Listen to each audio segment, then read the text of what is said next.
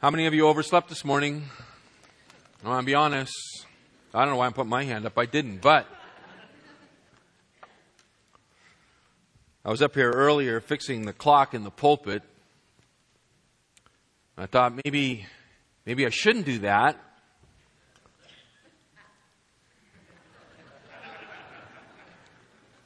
I get like two hours, Vince, you know, if I didn't fix that clock. And Joe Lane was walking right by me and he said, let me take care of it. I'll fix it for you. And I thought, no, that's all right, Joe. I'll take care of it. Open your Bibles up to James chapter 4. Fourth chapter of James's letter, page 1209, if you're using one of those Pew Bibles. For the past several months, we've been teaching in the Bible school here at Foothill a course entitled Christianity and Pop Culture.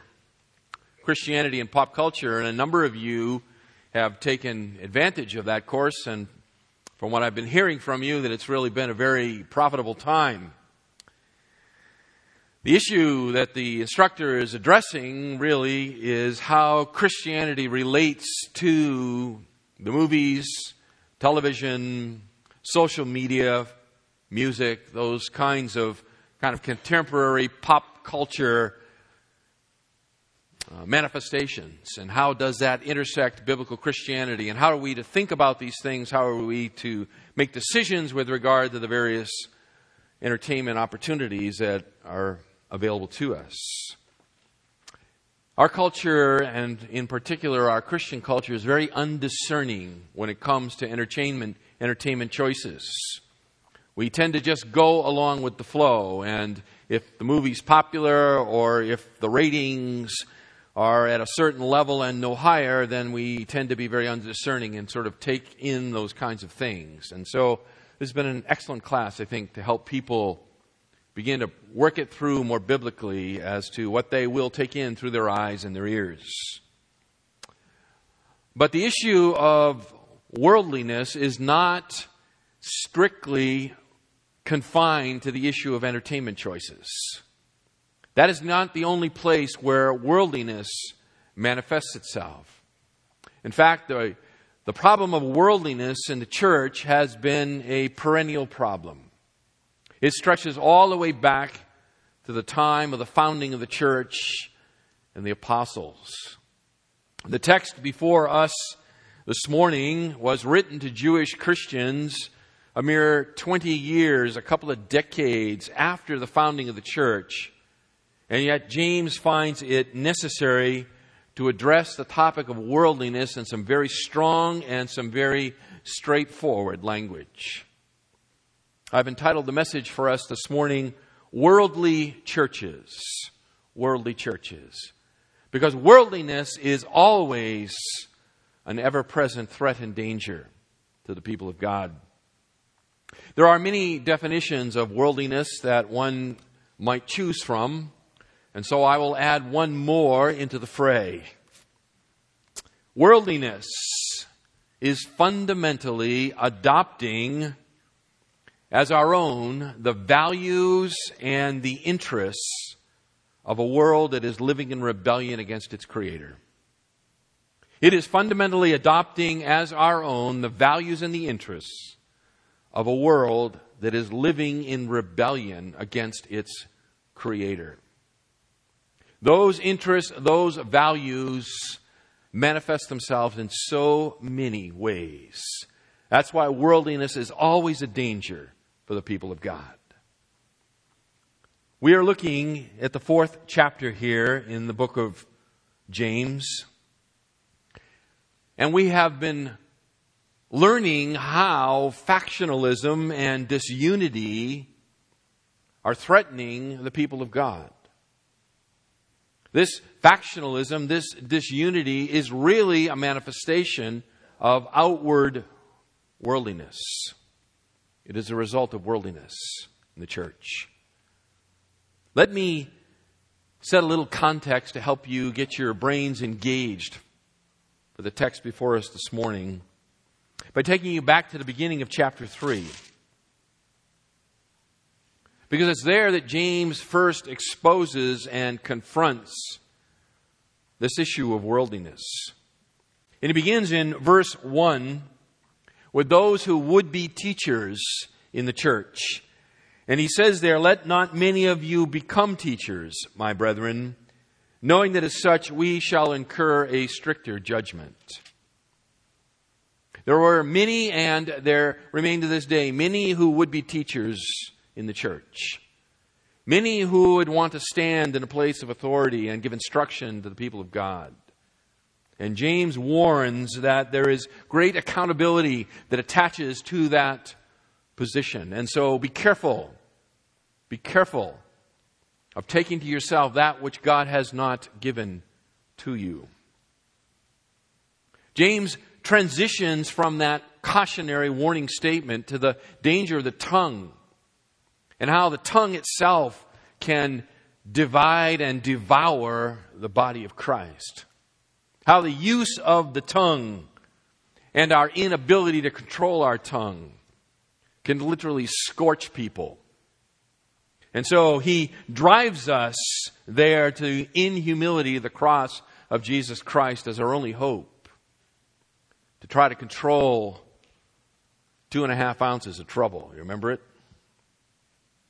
Last week, James goes on and beginning in verse 13, in this continuing topic that he's developing here, to take up wisdom. The issue of wisdom. And in verse 13, he says, Who among you is wise and understanding? The idea behind that being that when we open our mouths, we have an assumption of wisdom. We're assuming we've got something to say that needs to be said and needs to be heard. There is that assumption of wisdom. And James says that real wisdom is manifest through our deeds. Whether we have worldly wisdom or godly wisdom will reveal itself in how we behave, how we respond. Worldly wisdom produces, according to verse 16 of chapter 3, discord and all sorts of evil things. That when a person opens their mouth and out spews worldly wisdom, it leads to disruption, disunity, restlessness among the people of God. In contrast, when the mouth is opened with godly wisdom, it produces righteousness because it is a peace loving wisdom, verses 17 and 18. It is a peace loving wisdom that produces righteousness. Peace loving people, he says in kind of a proverbial way, verse 18, sow a seed that results in a harvest of God honoring righteousness. In contrast to that, turning all the way back to chapter 1 and verse 20, angry men do not produce the righteousness of God.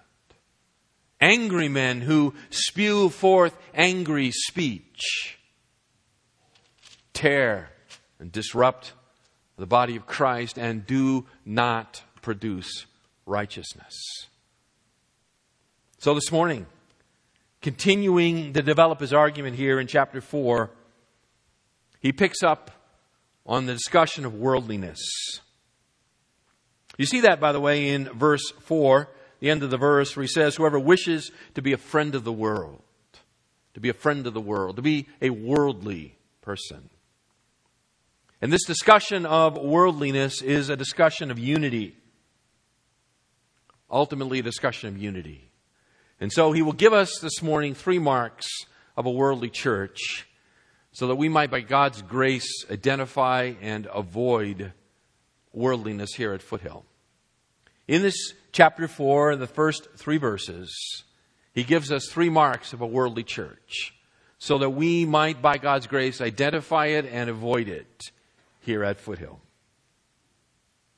Let's take a look at the text. James chapter 4 and beginning in verse 1. What is the source of quarrels and conflicts among you? Is not the source your pleasures that wage war in your members? You lust and do not have, so you commit murder. And you are envious and cannot obtain, so you fight and quarrel. You do not have because you do not ask. You ask and do not receive because you ask with wrong motives, so that you may spend it on your pleasures. Three marks of a worldly church. Number one, worldly churches are quarrelsome churches. Worldly churches are quarrelsome. They're quarrelsome. Verses 1 and 2. James attacks the problem here head on. He says that, that you have a chronic problem of disunity. And it manifests itself in quarrels and conflicts. Notice the plural. Quarrels, plural. Conflicts, plural. Not once in a while, but all the time. It's what manifests itself. It's what characterizes the church. It is a church that is chronically quarreling with one another, chronically having conflicts with one another. These are strong terms that James uses here. Very strong terms that, that describe a situation in a church that is, that is deadly and dangerous. Even his construction of the way he asks the question in the Greek is, is informative in terms of the depth of the problem. Literally, he says, from, from where the hostilities and from where the conflicts. From where the hostilities, the protracted state of hostility, the Cold War, as it were. From where comes this Cold War that characterizes your congregation? From where comes the conflicts, the, the specific outbreaks of hostility when the Cold War goes hot, the flashpoints that occur? Where does this all come from? This interesting combination of words, by the way, here quarrels and conflicts was used in secular Greek to refer to political or national conflicts. It was figuratively used to refer, to refer to feuds, to conflicts, to open hostilities between individuals or, or groups of people. We might actually translate it that way. From where come the feuding among you and the fights? Where do they come from? Together, these these terms, they, they lend the idea that there is a factional bickering going on among the people of God. There are personal animosities occurring in the church. And that this factional bickering, these personal animosities, are leading to ecclesiastical strife. The, the church is being characterized as a war zone. Sometimes the problems just sort of smolder under the surface. Kind of like a forest fire that is still burning underneath a, a layer of pine needles. And then just given the right conditions, it, it flashes forth and, and erupts into flame and begins to consume all that's around it. The case of James, that eruption comes through the human tongue as it bubbles forth its animosities and, and scorches and consumes those who are on the receiving end of its filth. Let me ask you a question. How many of you have ever experienced a church in conflict? How many of you have ever been part of a church in conflict? It is an ugly scene. It is an ugly scene. People say things that you would not believe possible for Christian people to say. It just spews out of them and gets all over whoever happens to be in the way. By the way, these kinds of, of militaristic terminology for, for conflict, we use in our own culture when it comes to political discourse, don't we? We speak in our own language politically about destroying our political enemies. We talk about waging an advertising war. We talk about an air campaign and a, and a ground campaign as we will undo our political opposition. I think it's inherent among sinful people, vying for power, to think in terms and even act in terms of violence. It is the nature, the unredeemed nature that spews itself out unless moderated by the Spirit of God. The extent of the hostilities here, the quarreling here, is really outrageous, shocking. Notice what James says in verse 2. You lust and you do not have, so you commit what? Murder. You murder because you cannot get what you want. You fight, you quarrel, you wage war, you, you're literally willing to murder someone. Does James actually mean that, that people were murdering each other in the church? Is that what he's saying? That the church would get together in a business meeting and somebody would kill somebody else? Is that really what's going on? Maybe. Maybe. I, I don't think so. The reason I don't think so is because he passes over it so quickly. But I don't think we, in the same way, should, should minimize the level of conflict and violence that he's addressing. I've been to some rough business meetings in my decades as a Christian. I've been to some meetings where the shouting begins, where the name calling happens, where the, where the language just continues to escalate and get more and more vitriolic. Violence is in the eyes. I've been there, I've seen it. And it's not a pretty sight. Reminds me of a church sign one time that, that read today's sermon. You know those signs they put out front of the church where they put the sermon title? Was a sign that says today's sermon, what is hell like? Question mark. Then underneath the sermon title were these words, church business meeting tonight. right? That's what happens when uh, you don't have a proofreader. Rough business meetings, I've been there. I've been in them. They can get out of control. I am personally familiar with a church business meeting that so erupted in violence that police had to be called to separate the factions in the church before it literally came to physical blows of violence. That, by the way, was a, a Bible teaching church. A Bible teaching church full of Christian people. But I've never heard of anyone murdering somebody else in a church setting. So I think it's best to understand what James is referring to here is that the inner attitude of hatred that is the equivalent morally of murder.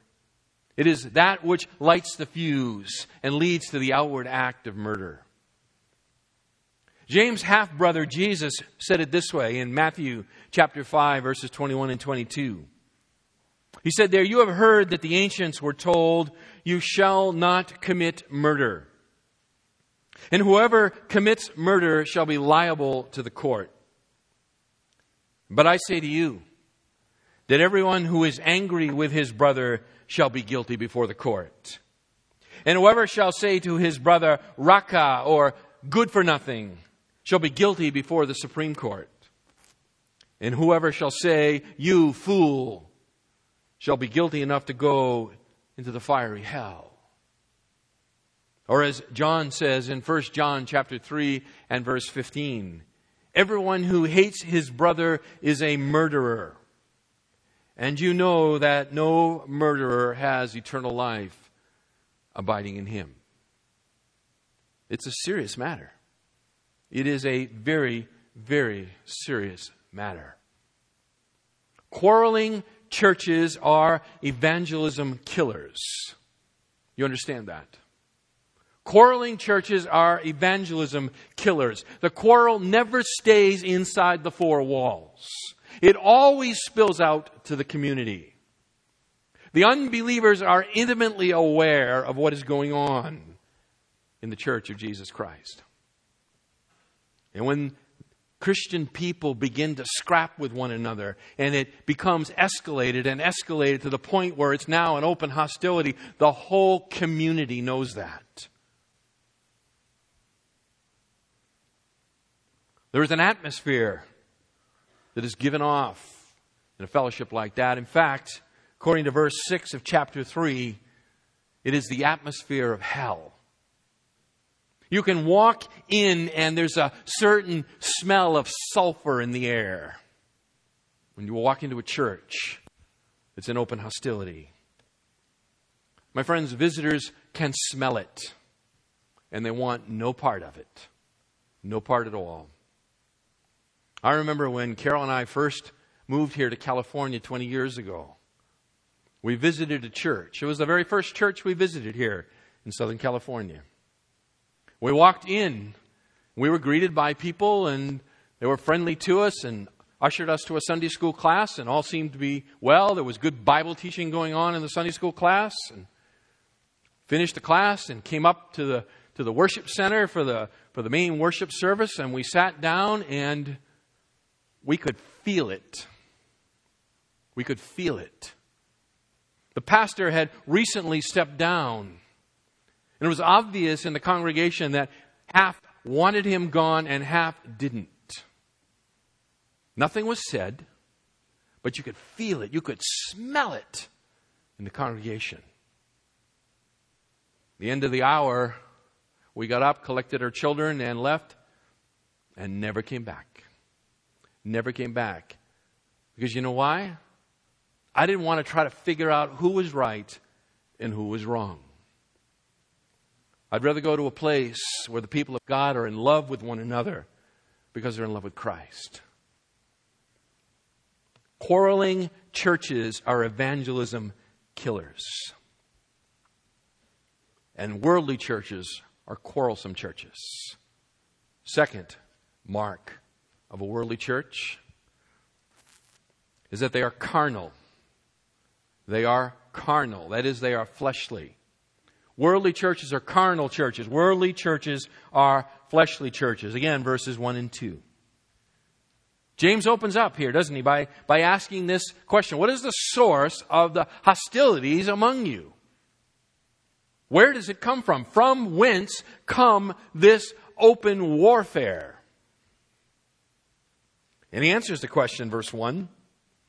He answers it by, by locating it in a hedonistic spirit that is waging war inside the believer. You see at the end of the verse, is not the source your pleasures that wage war in your members? The word pleasures, hedone in the Greek, we get the English word hedonism from this word. Hedonism. Sensual pleasure gratification, desire, or lust, a hedonistic approach. Where do the wars in the church come from? They come from the members who are given over to hedonism. It is the strong desire in this context of self love that expresses itself in a clamoring after recognition within the congregation. Again, back to chapter 3 and verse 1. Let not many of you become teachers. There's a clamoring going on. I want to be in a place of preeminence. And I'm lusting after it. It is the gratification that I desire, and I will not stop until I get it. James says they're lusting over it, they're envious for it.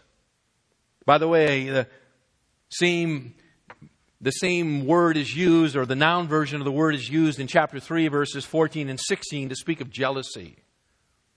To speak of jealousy. They're lusting after it, they're envious for it, they are, they are jealous of a position that someone else holds in the fellowship that they don't hold. There's a, there's a hotness, there's an intensity to their desire to have this. But they're frustrated because they can't have it. It's interesting. Three times, James says, you're frustrated because you can't have what you want. Verse 2 You're envious and cannot obtain. The end of verse 2 You do not have. Verse 3 You ask and do not receive. So you can just sense this growing, consuming desire. I must have this position of preeminence and authority within the church, and yet it is eluding me. As we noted back in chapter 1, the progression of sin, we think, we desire, we decide, and we do. It begins by thinking I deserve a position of leadership. I belong in a position of authority in this church. I've got something to say that they need to hear. And then that thinking begins to build into a desire that goes unfulfilled. And as it goes unfulfilled, it gets deeper and stronger and more passionately grips your soul until you decide to do something about it. I will seize it. If it cannot be given to me, if it will not be given to me, I will seize the authority. And so I will go after it in a worldly fashion. Chapter 3. The results in disorder, verse 16, and every kind of imaginable evil, up to and including, according to chapter 4, verse 2, murder. Murder. If I can't have what I want, then you can't have it either. Bang, you're dead. My friends, they are operating in the flesh. This is a fleshly response. This is a carnal response. This is an earthly response, verse 15 earthly, natural, or carnal. It's even demonic. It's demonic. By the way, this, this kind of problem in the church is not unique to the churches that James is writing to. Paul addresses a, a similar problem in Corinth. If you'll turn to 1 Corinthians chapter 3, page 1142, you can see that that is the fundamental problem in the church at Corinth as well. A church, by the way, that is uniquely gifted among the apostolically planted churches. No church is wealthier in terms of material wealth or spiritual giftedness in the church at Corinth, and yet it is a worldly church. 1 Corinthians chapter 3, beginning of verse 1. Paul says, And I, brethren, could not speak to you as to spiritual men, but as to men of flesh, literally carnal, as to babes in Christ. I gave you milk to drink, not solid food, for you were not yet able to receive it. Indeed, even now you are not yet able.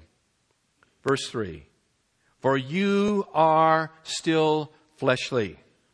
For since there is jealousy and strife among you, are you not fleshly? Are you not walking like mere men? Paul puts his finger right on it. Carnal behavior, worldly behavior, demonic behavior, manifesting itself in jealousy and strife. The people of God have always been susceptible to this kind of sin, this worldly wisdom infiltrating the church, in which people seek to, to seize authority and take it to themselves by worldly methods, by, by those things that work in the business world, by politicking, by personal destruction of their enemies, by the use of, their tongue to slander, to gossip, to divide. Unspiritual people lusting after leadership and power. My friends, we should never kid ourselves. We should never kid ourselves to think that we are somehow engaging in the noble fight of faith that somehow what it really is about is that we're fighting for the truth. You see, I'm acting like this in the body because I'm fighting for the truth. And all of these people, they're apostatizing from the truth, and I must remain true to the course. Don't kid yourself. Don't give yourself so much credit. Don't assume your motives are so noble and righteous and good. It's highly unlikely. When we become involved in contentions in the church, it is far more likely it's because of our unmet desires, our lusts that lead us to fight. It is our passion for power. James says they're like soldiers. They're like soldiers planning and carrying out a military campaign that drive us to use our mouths in the service of hell. They wage war, he says.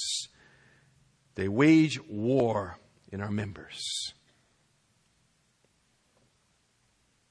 Jim Burke, a very fine book that he wrote, the title of which just eluded me.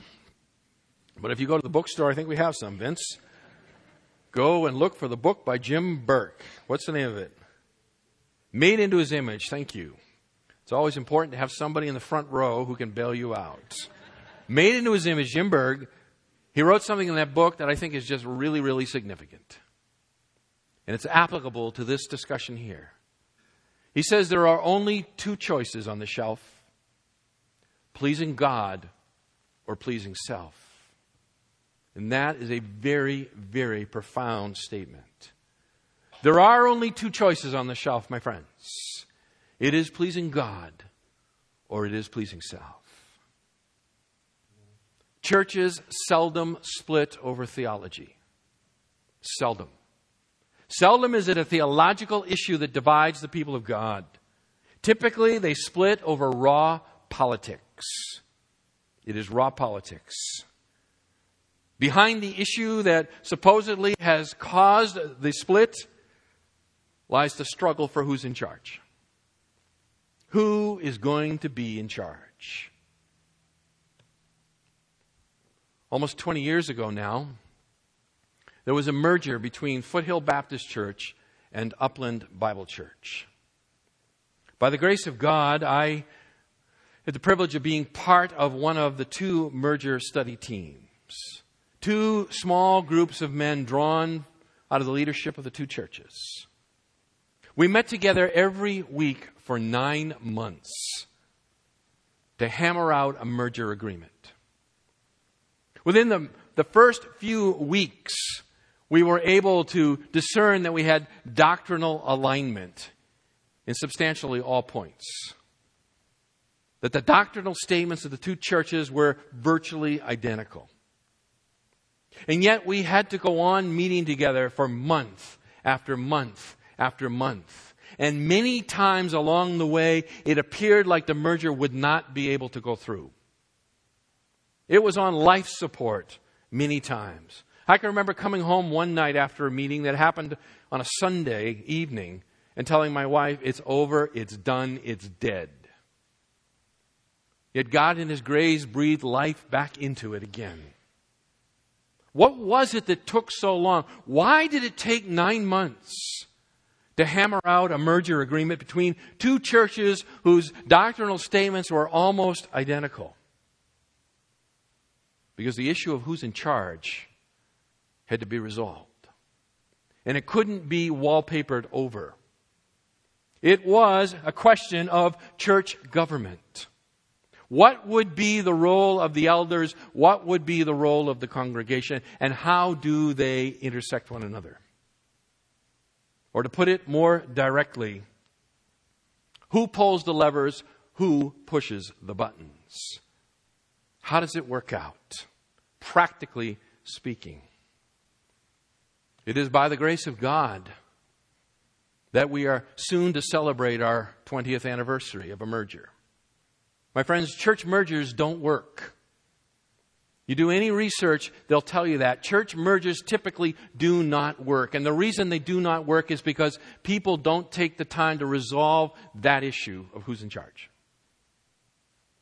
I can remember a few years after the merger, we were approached by some representatives of a couple of Baptist churches in a community near ours. And they were planning on a merger together. And Pastor Jerry said to them, he said, go slow. Go slow. Take your time. Talk it all through. Oh no, we don't have to worry about that. We're both Baptists. it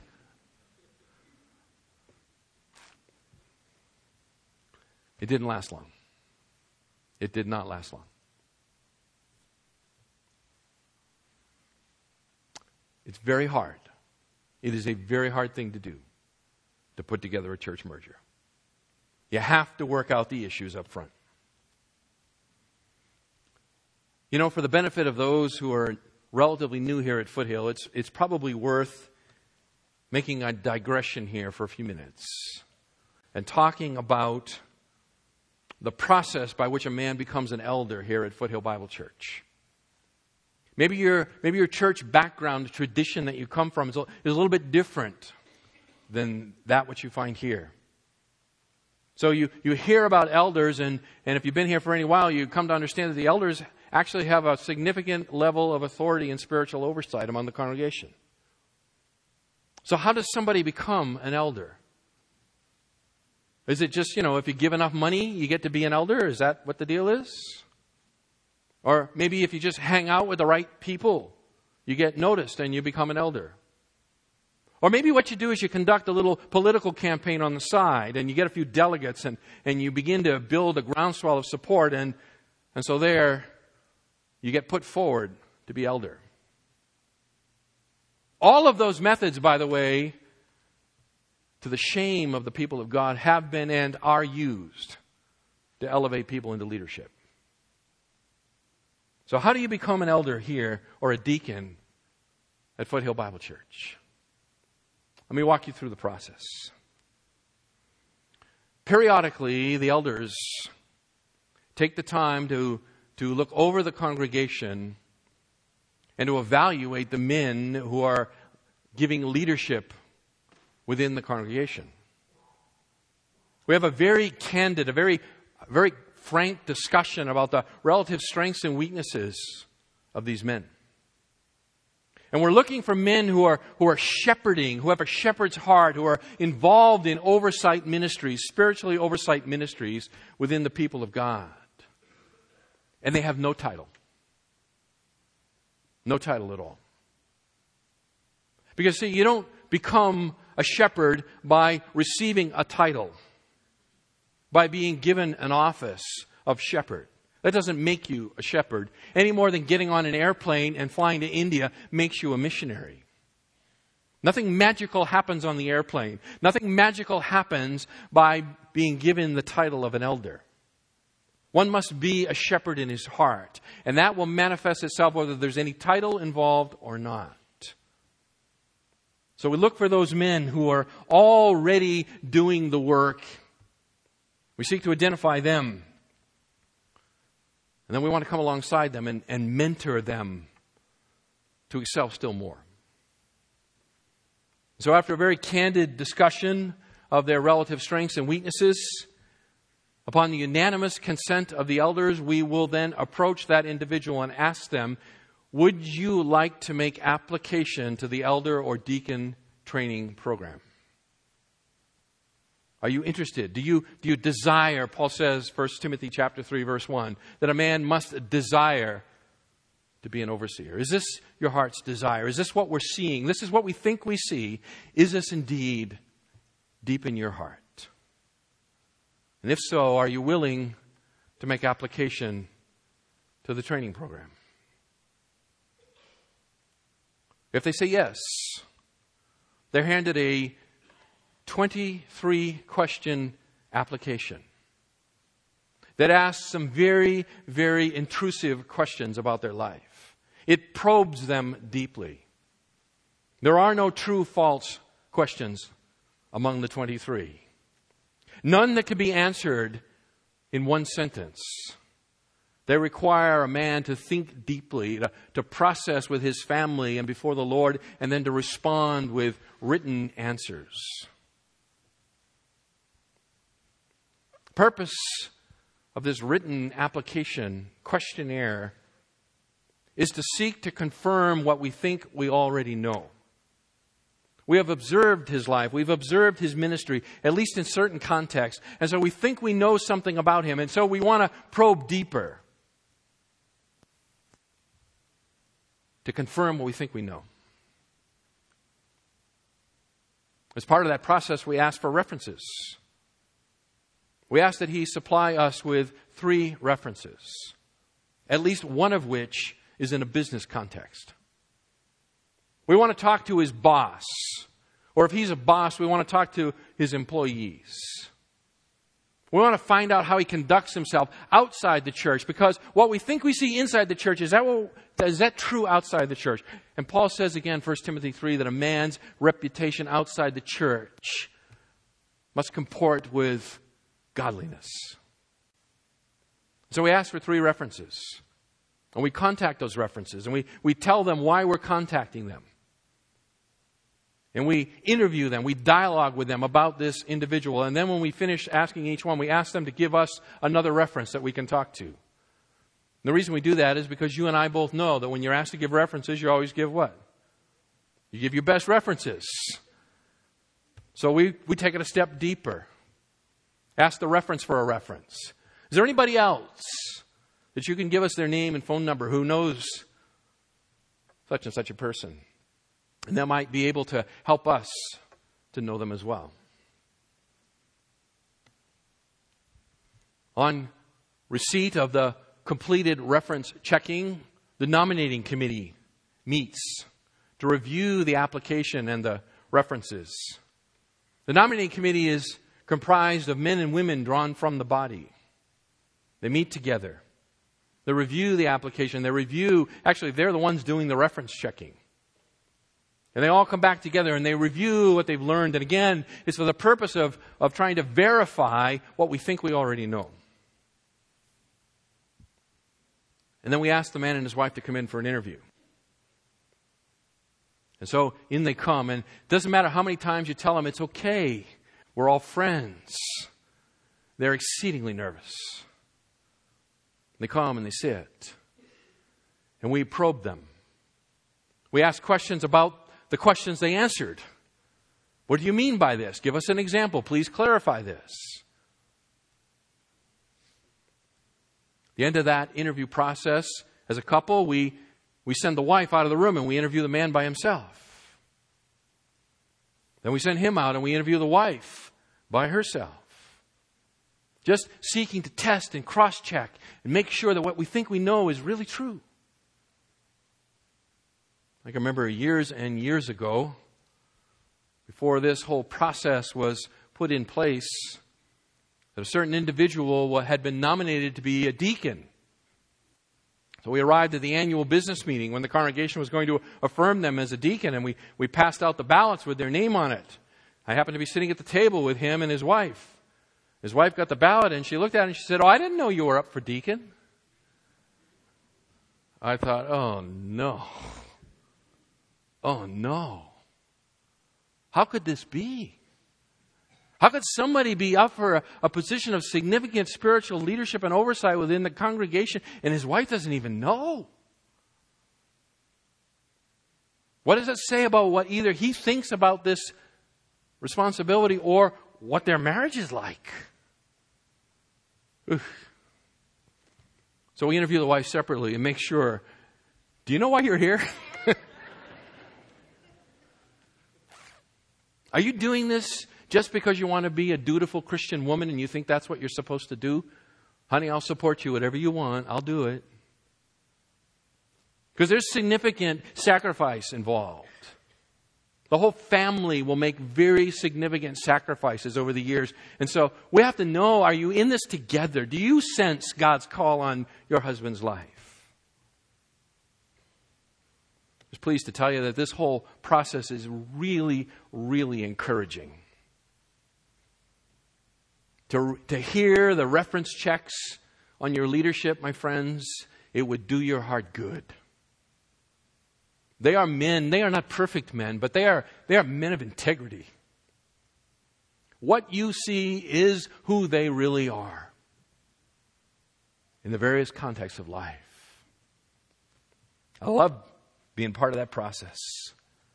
Well, upon the unanimous agreement of the nominating committee, that candidate is then enters into the elder or deacon training program. It's a one to two year training program in which they then sit with the elders or the deacons. And they participate in, in the meetings and the discussions. And the, and the idea here is to see how they operate in consensus environments because we don't make any decision that we haven't unanimously agreed to. We operate in full consensus. And the men who lead this congregation, they are not rubber stamps. I've been in some elder meetings when it gets kind of testy. And then we have to stop and pray and repent and, and ask forgiveness for having spoken so sharply because we feel so deeply about something. They're spiritual men. And they're able to operate in a way, in an environment in which they don't always get their own way. None of us do. And some people can't live like that. Some people have to win. If they can't win, they don't want to play. They can't defer. They don't know how to defer. If you can't defer, you have no place in the leadership among God's people. No place at all. So they enter into this training program materials to read, things to do. They're periodically evaluated. It's a two way evaluation as to their suitability, how they think they're doing. Upon successful completion of the training, they come before the congregation at an annual meeting and they are presented wholeheartedly to be affirmed by you. And I can just praise God that a year ago, when the elders were reaffirmed again at a business meeting, it was unanimous.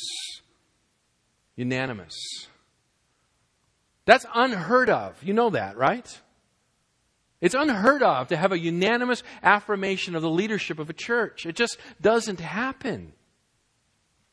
And yet, by the grace of God, it happened here last year.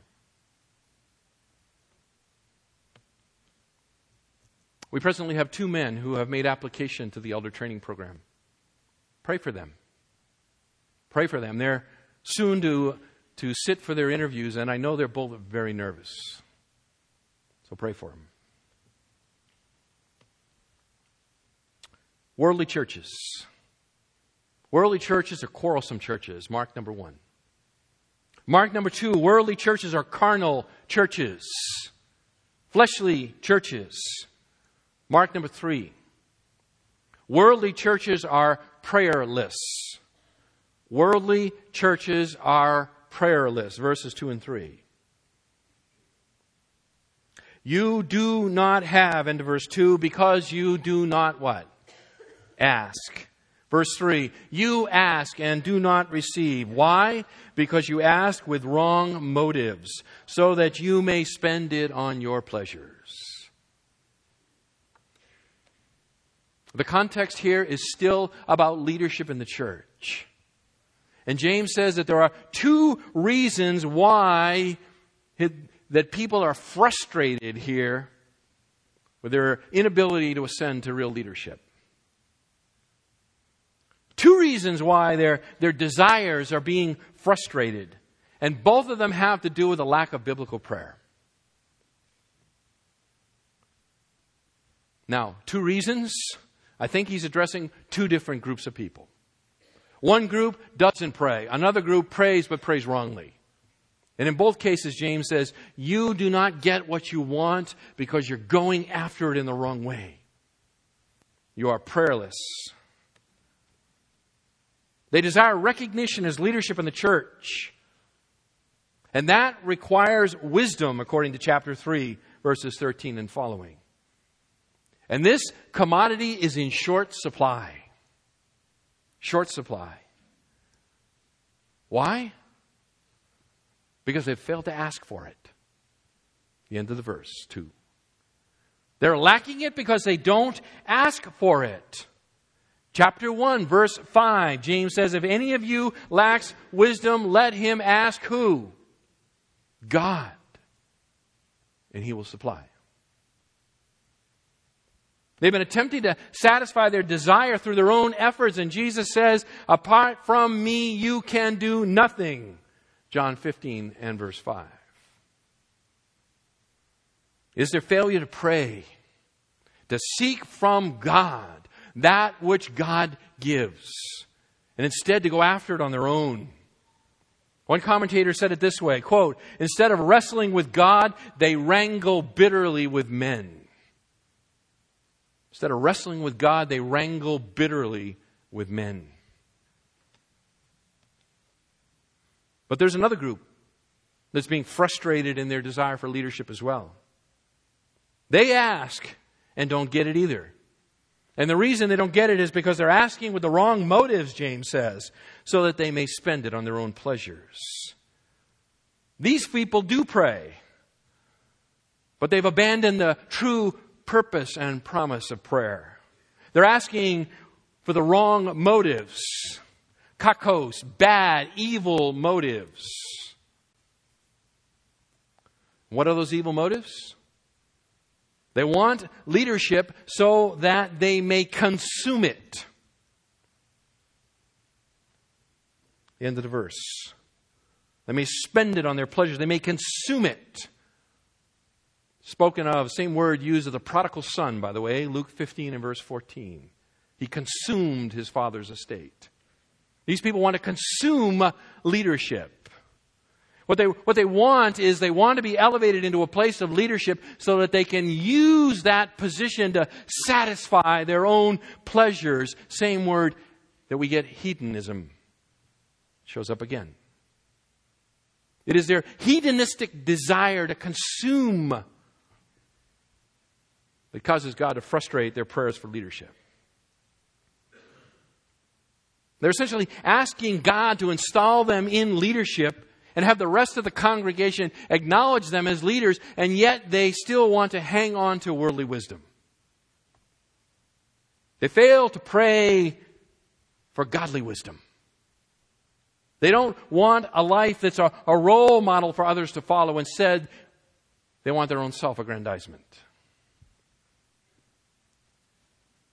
What kind of prayer will God answer with regard to those seeking or holding leadership? Maybe God has put it in your heart. You're thinking, I would like to be a leader among the people of God. If that thought is in your mind, you need to pray. And what kind of prayer should you pray? Should you pray, God, please elevate me among the people so that they would recognize how important I am? So they would see that when I open my mouth and things come out, that it's necessary for them to hear those things. That they would follow me around and give me places of honor at the banquet. That everybody would recognize my face, my picture, my name. That I'd be able to stand behind the pulpit and be thought a man of God. No, not at all, my friends. If there's leadership desires in your heart, then you pray. You pray that God would make you, verse 17, chapter 4, a peace loving man. That He would make you peaceable, gentle, reasonable, or willing to yield. That He would make you full of mercy and good fruits. That He would cause you to be loyal and sincere. You pray that God would transform your character into the character of Christ. God desires to fulfill those kind of prayers. God delights in fulfilling those kind of prayers. If we pray anything according to His will, He hears us. God hears those kind of prayers. And for those who are already in leadership, how shall we pray? How shall we pray for ourselves? Shall we pray that people come around to our way of thinking? Shall we pray that people honor us as we are due to be honored? Shall we pray that our authority would be well received? I think not. I think God would have the elders of this church, the deacons of this church, pray that we would be peaceable men, peace loving men. That we would be gentle men, that we would be men able to yield full of mercy and good deeds. That we would be peaceful men who sow a seed whose fruit is righteousness among the people of God. And that's a prayer he delights in answering. Bow with me, please.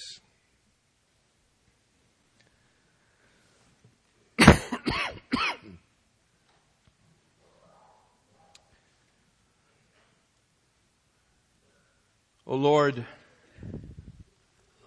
the book of James doesn't offer us any escape.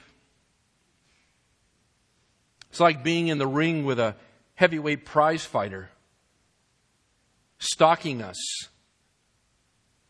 cutting the ring and forcing us into the corner, then pummeling us.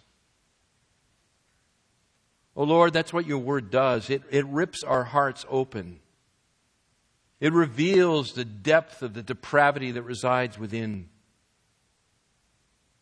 There's none, O Lord, who can, can read this letter and think seriously on what James has said and not come away feeling exposed and vulnerable. No, Lord, we don't like that because we have such an inflated view of ourselves. We're so quick to attribute to ourselves the best of motives and the worst to everyone else. And yet, O oh Lord, in order to walk in godliness, we must see ourselves as you see us. Because that's why Christ came. He came to die in our place, to cleanse us of our sin, to atone for our wickedness, to transform us by His life residing within us through His Holy Spirit. And so, our Father, as we contemplate what we have heard these last three weeks, we pray that it would drive us to the cross of Christ, where there is plenty of grace, abundant grace, free flowing grace. O Lord, let us come and be washed in the fountain of your grace. Let us recognize that your love for us does not vary. That you're not angry with us today, O Lord. But your face smiles upon us because we are clothed with Christ. And, O Lord, let us use, let us take advantage of the exposure that we have felt to turn away from wickedness and flee back to the cross. We pray in Jesus' name. Amen.